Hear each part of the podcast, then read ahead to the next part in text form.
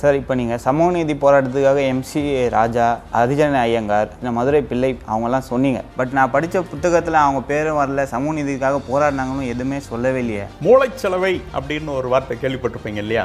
அந்த மூளைச்சலவைக்கு ஒரு பெரிய ஆயுதம் வந்து கல்வி நிலையங்கள். அங்கே தான் நீங்கள் வந்து உங்களுடைய மனசு வந்து ஒரு தெளிந்த நீரோடை மாதிரி இருக்கும். அதில் எதை நம்ம ஒரு பதிய வைக்கணும்னாலும் பதிய வச்சிடலாம். இதை நல்லா புரிஞ்சு வச்சுக்கிட்டு கரெக்டாக ஸ்கூலில் வந்து கை வைக்கிறாங்க. என்னைக்கு இந்த தமிழ்நாடு பாடநூல் நிறுவனம்னு ஒன்று வந்ததோ அவங்க சிலபஸை பற்றி கவலைப்படுறதில்ல. அவங்க போட்டது தான் சிலபஸ்ன்னு இன்னைக்கு வரைக்கும் நினச்சிக்கிட்டு இருக்கிறோம். கேள்வியும் அந்த புக்கில் இருந்து தான் கேட்பாங்க. இந்த புக்கில் இருக்கிற மாதிரி நீ எழுதலைன்னா உனக்கு மார்க் வராது. அவங்க நல்ல திட்டம் போட்டு பெரிய பெரிய தலைவர்களை பற்றி தகவல் இருக்காது. அப்படியே இருந்ததுன்னா அது போனால் ஒரு பத்தாம் பொதுவாகவும் இருக்கும். சமயத்தில் தவறான தகவலும் இருக்கும். ஐம்பது அறுபது வருஷத்துக்கு முற்பட்ட சினிமாக்கள்.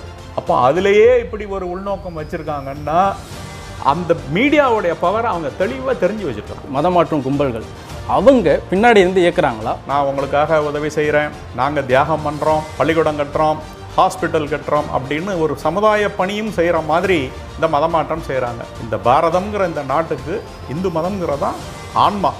எல்லிசார் white comparative study of South Indian லாங்குவேஜஸ்னு ஒரு சின்ன புக் எழுதுறாரு. தலைப்பு ரொம்ப முக்கியம். இந்த புக்கை அப்படியே அட்டை காப்பி அடித்தவர் தான் கால்டுவெல்.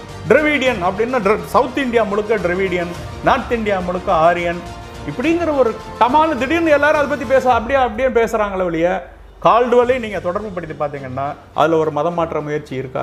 நீங்கள் என்னமோ கால்டுவெல் வந்து நமக்கு உதவி செய்கிறதுக்காகவும் நம்மளுடைய பெருமைகளை பேசுவதற்காகவும் அந்த புக்கை எழுதினார் நம்ம நினைக்கிறோம். கிடையவே கிடையாது. நமக்கும் நம்ம மொத்த இந்தியாவிலேருந்து நம்ம பிரித்து கொண்டு போகிறதுக்கும் இன்னைக்கு நிறைய பேர் அந்த இதுலேருந்து இன்னும் இளைஞர்களே மீண்டு வரலையே. மீனாட்சி அம்மன் கோயிலில் வெளியே நின்றுக்கிட்டு இந்த இங்கே இங்கேயும் ரோட்டில் இருக்கிறதும் கல் தான், உள்ளே இருக்கிறதும் கல் தான், இதையெல்லாம் நீங்கள் ஏன் கும்பிட்றீங்க இப்படிலாம் பேசினவர் அவர். ஒரு சமுதாயத்தை அழிக்க வேண்டுமானால் அதன் ஆன்மாவாகிய மதத்தை அழிக்க வேண்டும், இறை நம்பிக்கையை அழிக்க வேண்டும் அப்படின்னு திட்டம். சார், இப்போ நீங்கள் சமூக நீதி போராட்டத்துக்காக எம்சி ராஜா, அரிஜன ஐயங்கார், அப்புறம் வந்து பார்த்தீங்கன்னா மதுரை பிள்ளை அவங்கெல்லாம் சொன்னீங்க. பட் நான் படித்த புத்தகத்தில் அவங்க பேரும் வரல, சமூக நீதிக்காக போராடினாங்கன்னு எதுவுமே சொல்லவே இல்லையே. அதுக்கு என்ன காரணமாக இருக்கும்னு நினைக்கிறீங்க? மூளைச்சலவை அப்படின்னு ஒரு வார்த்தை கேள்விப்பட்டிருப்பீங்க இல்லையா? இன்டாக்ட்ரினேஷன். உங்களை அறியாமலே உங்களை மா மாற்றுறது. நீங்கள் எதை தெரிஞ்சு கொள்ள வேணுமோ அதை மறைக்கிறது. அந்த மூளைச்சலவைக்கு ஒரு பெரிய ஆயுதம் வந்து கல்வி நிலையங்கள், அதில் இருக்கக்கூடிய புத்தகங்கள். ஏன்னா அங்கே தான் நீங்கள் வந்து ஒன்றாம் கிளாஸ் படிக்கும்போது என்ன அஞ்சு வயசு உங்களுடைய மனசு வந்து ஒரு தெளிந்த நீரோடை மாதிரி இருக்கும். அதில் எதை நம்ம ஒரு பதிய வைக்கணும்னாலும் பதிய வச்சிடலாம்.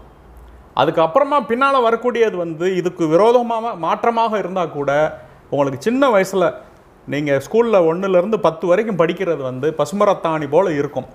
அதை மா அதை மீறி நீங்கள் புதிய சிந்தனைகளை ஏற்றுக்கொள்வதற்கு ஒன்றும் நிறையா படிக்கணும், இல்லைன்னா காலதாமதம் ஆகணும். இதை நல்லா புரிஞ்சு வச்சுக்கிட்டு கரெக்டாக ஸ்கூலில் வந்து கை வைக்கிறாங்க. இந்த திராவிட கழகங்கள் ஆட்சிக்கு வர முன்னால் பார்த்திங்கன்னா தமிழ்நாட்டில் வந்து தமிழ்நாடு இந்த டெக்ஸ்ட் புக் சொசைட்டிங்கிறது பெருமளவில் புத்தகங்கள் போட்டது கிடையாது. சிலபஸ் உண்டு கவர்மெண்ட்டுக்கு. அந்த சிலபஸுக்கு ஏற்றபடி அந்தந்த ஸ்கூல் நிர்வாகங்கள் வந்து புத்தகங்களை தேர்ந்தெடுப்பாங்க. இந்தந்த தலைவர்களை பற்றி படிக்கணும்னு சொல்லிடும். அதுக்கேற்றபடி அதில் ஒரு புக்கு வாங்கினாங்கன்னா அதில் கூட ரெண்டு தலைவர்கள் இருக்கலாம். ஸோ நமக்கு வந்து புதிய தகவல்களை தெரிஞ்சு கொள்வதுக்கு அது ஒரு வசதியாக இருந்தது. என்றைக்கு இந்த தமிழ்நாடு பாடநூல் நிறுவனம்னு ஒன்று வந்ததோ அவங்க சிலபஸை பற்றி கவலைப்படுறதில்ல.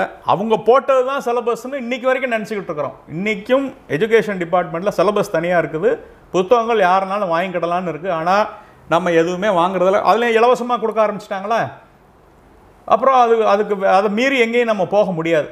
அடுத்தது கேள்வியும் அந்த புக்கில் இருந்து தான் கேட்பாங்க. நீ வேறு எதையோ நீ நல்லதை படிச்சுட்டு வந்தாலும் இந்த புக்கில் இருக்கிற மாதிரி நீ எழுதலைன்னா உனக்கு மார்க் வராது. இப்படி சின்ன வயசுலேயே கொண்டு வந்ததுனால அவங்க நல்ல திட்டம் போட்டு பெரிய பெரிய தலைவர்களை பற்றி தகவல் இருக்காது. அப்படியே இருந்ததுன்னா அது போனால் ஒரு பத்தாம் பொதுவாகவும் இருக்கும்.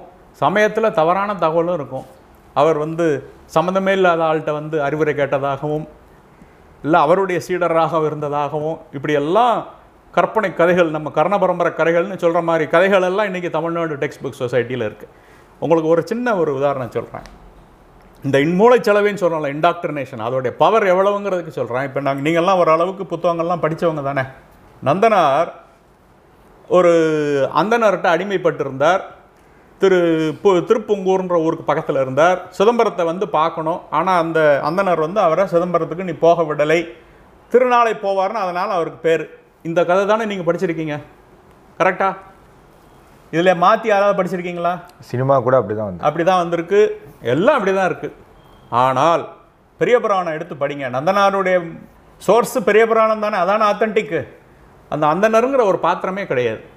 நந்தனாருக்கு பல்வேறு வேலை வேறு வேலைகள் வந்துடுது, அவரால் சிதம்பரத்துக்கு வர முடியாமல். அப்போது இந்த ஒரு கேரக்டரை உருவாக்கி இப்படி ஒன்று போட்டு அது சினிமாவாக ரெண்டு தடவை சினிமாவாக வந்திருக்கு.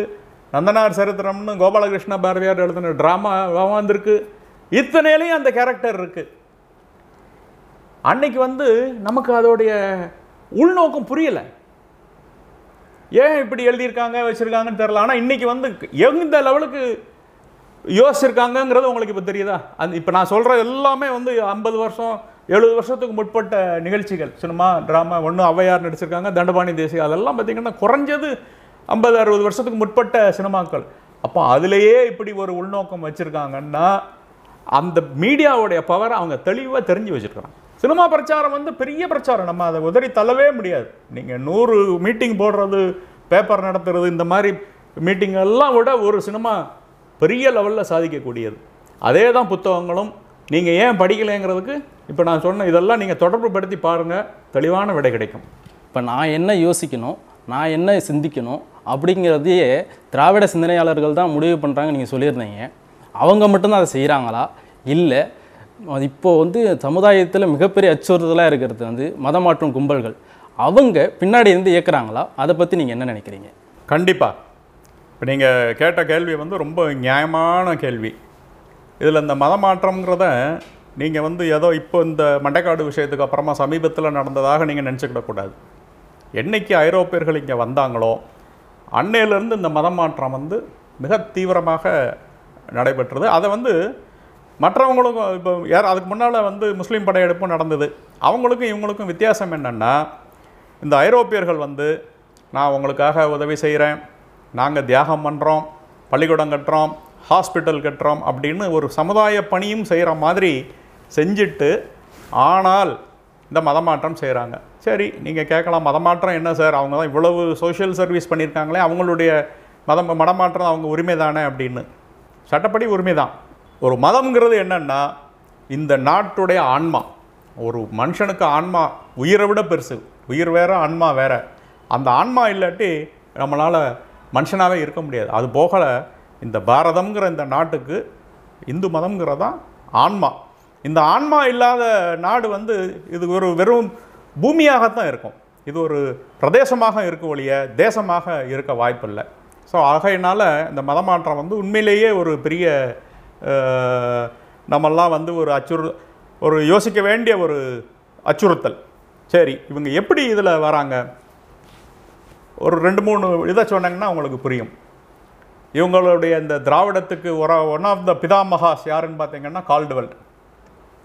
கால்டுவெல் வந்து தமிழ்நாட்டில் இருந்து ஏதோ த திராவிட மொழி குடும்பத்தை பற்றி ஆராய்ச்சி பண்ணதாக படிச்சிருப்பீங்க இல்லையா?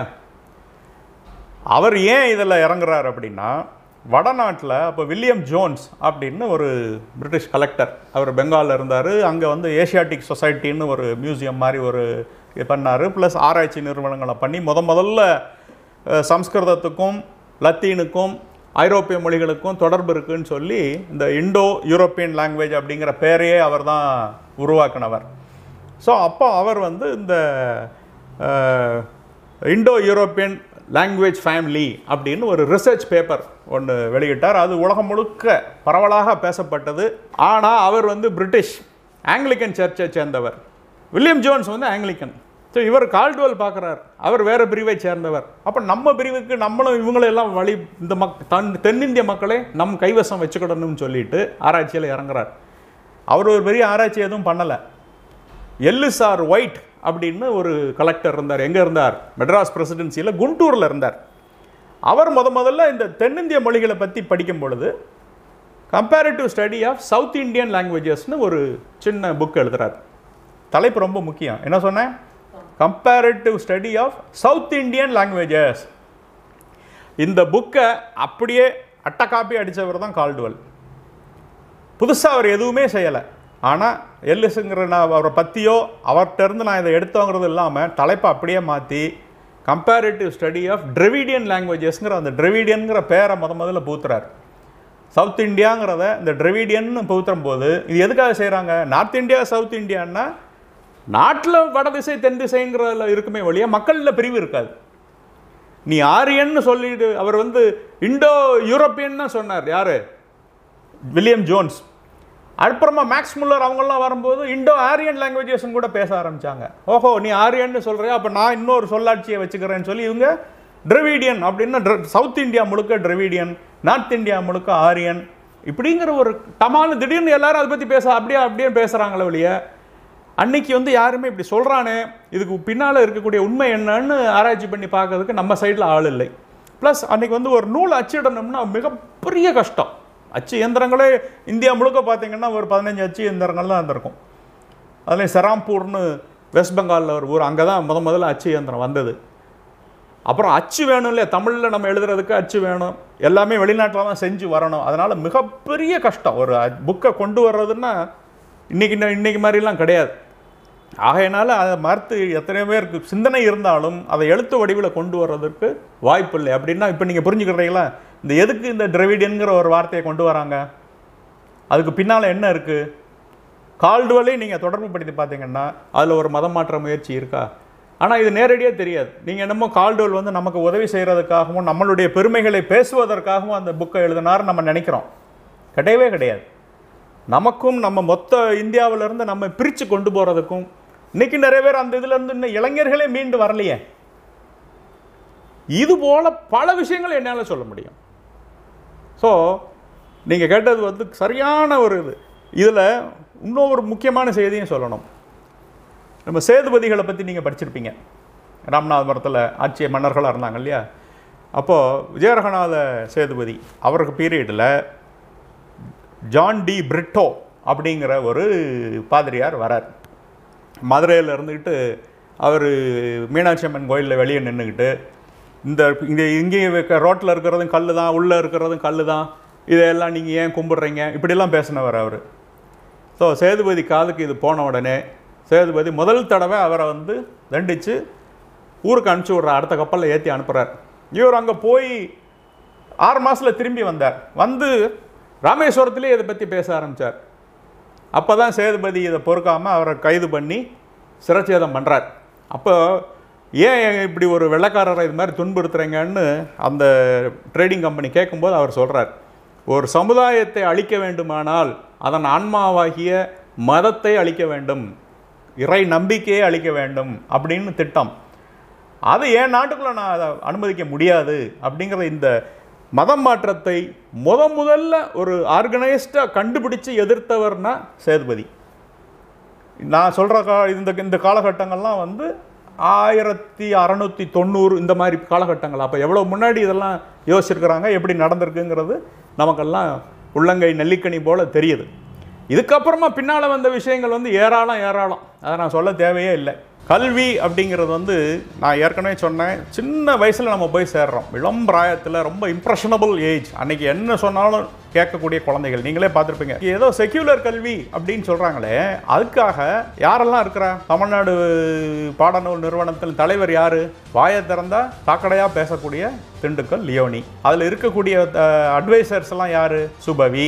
அப்பேற்பட்ட ஒரு தகுதி வாய்ந்தவர்களெல்லாம் தமிழ்நாடு பாடநூல் நிறுவனத்தில் வந்து சேர்க்குறாங்க. இந்த ஊருக்கிழச்சவன் பிள்ளையார் கோயில் ஆண்டிங்கிற மாதிரி யார் யார் வீணா போனவங்களோ, வெகுஜன தொடர்பு இல்லாதவங்களோ, தவறான மனநிலையில் இருக்கிறவங்களோ, இத்தனை பேரையும் சேர்த்து இந்த நூல்கள் இதில் போட்டிருக்காங்கன்னா இதில் ரெண்டு விஷயம் தெரியுது. ஒன்று, இந்த அரசுக்கு கல்வி மேலே உள்ள அக்கறை, பிற்கால இளைஞர்கள் எப்படி வரணும் அப்படிங்கிற ஒரு அக்கறை, அது நல்லா தெரியுது, குட்டிச்சவர் ஆக்கணுங்கிறது தெரியுது. ரெண்டாவது, இவங்களுடைய அர சொற்ப அரசியல் லாபத்துக்காக நாட்டை நீ எவ்வளோ நாளும் கெடுத்துக்கோ, கண்டிப்பாக இது ஒரு பின்னால் ஒரு சீரியஸ் பிரச்சனை வரும்.